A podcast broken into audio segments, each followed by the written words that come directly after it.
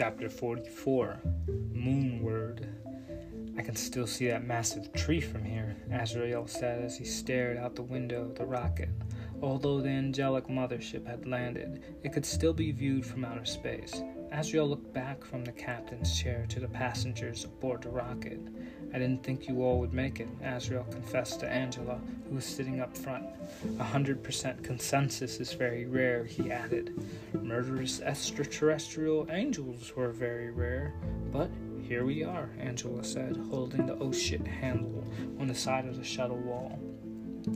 I'm glad to have you all aboard, Azriel said to all the passengers in earshot. They gave him panicked smiles with their enthusiasm, with all the enthusiasm they could muster, traveling at Mach 9 through space. Exactly how far is the moon? Yasmin asked, already readying her puke bag. 200,000 miles, Siva answered.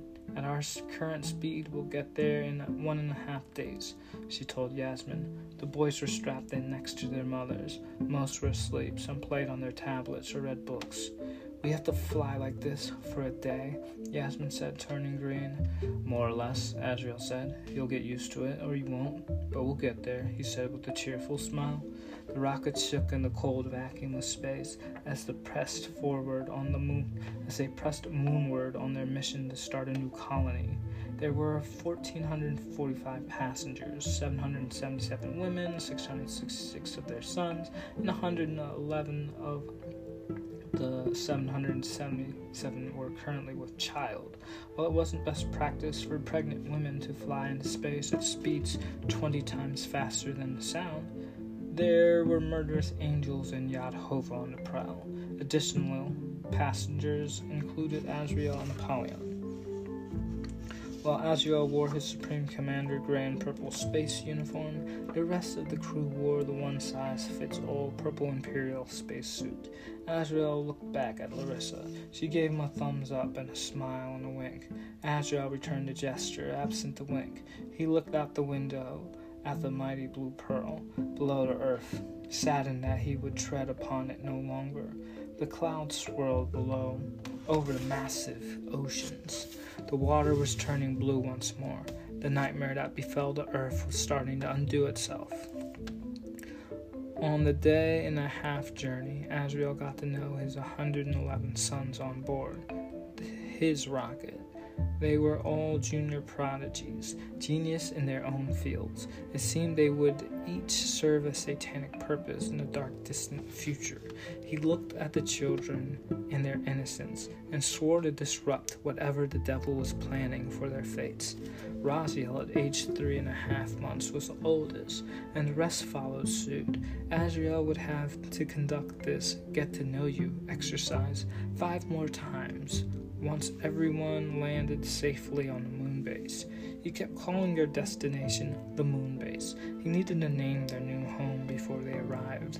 It started out as an imperial outpost built by the devil, but Azriel commissioned his robots to expand and remodel it to an illustrious moon palace.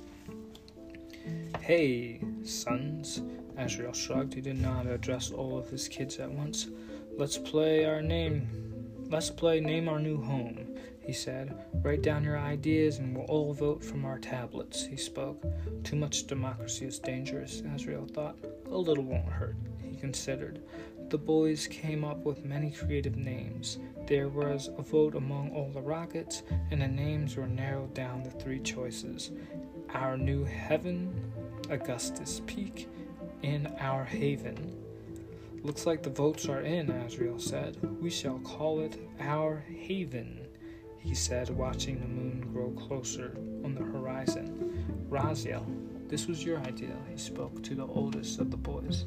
How did you come up with this concept? He asked his older prodigy son.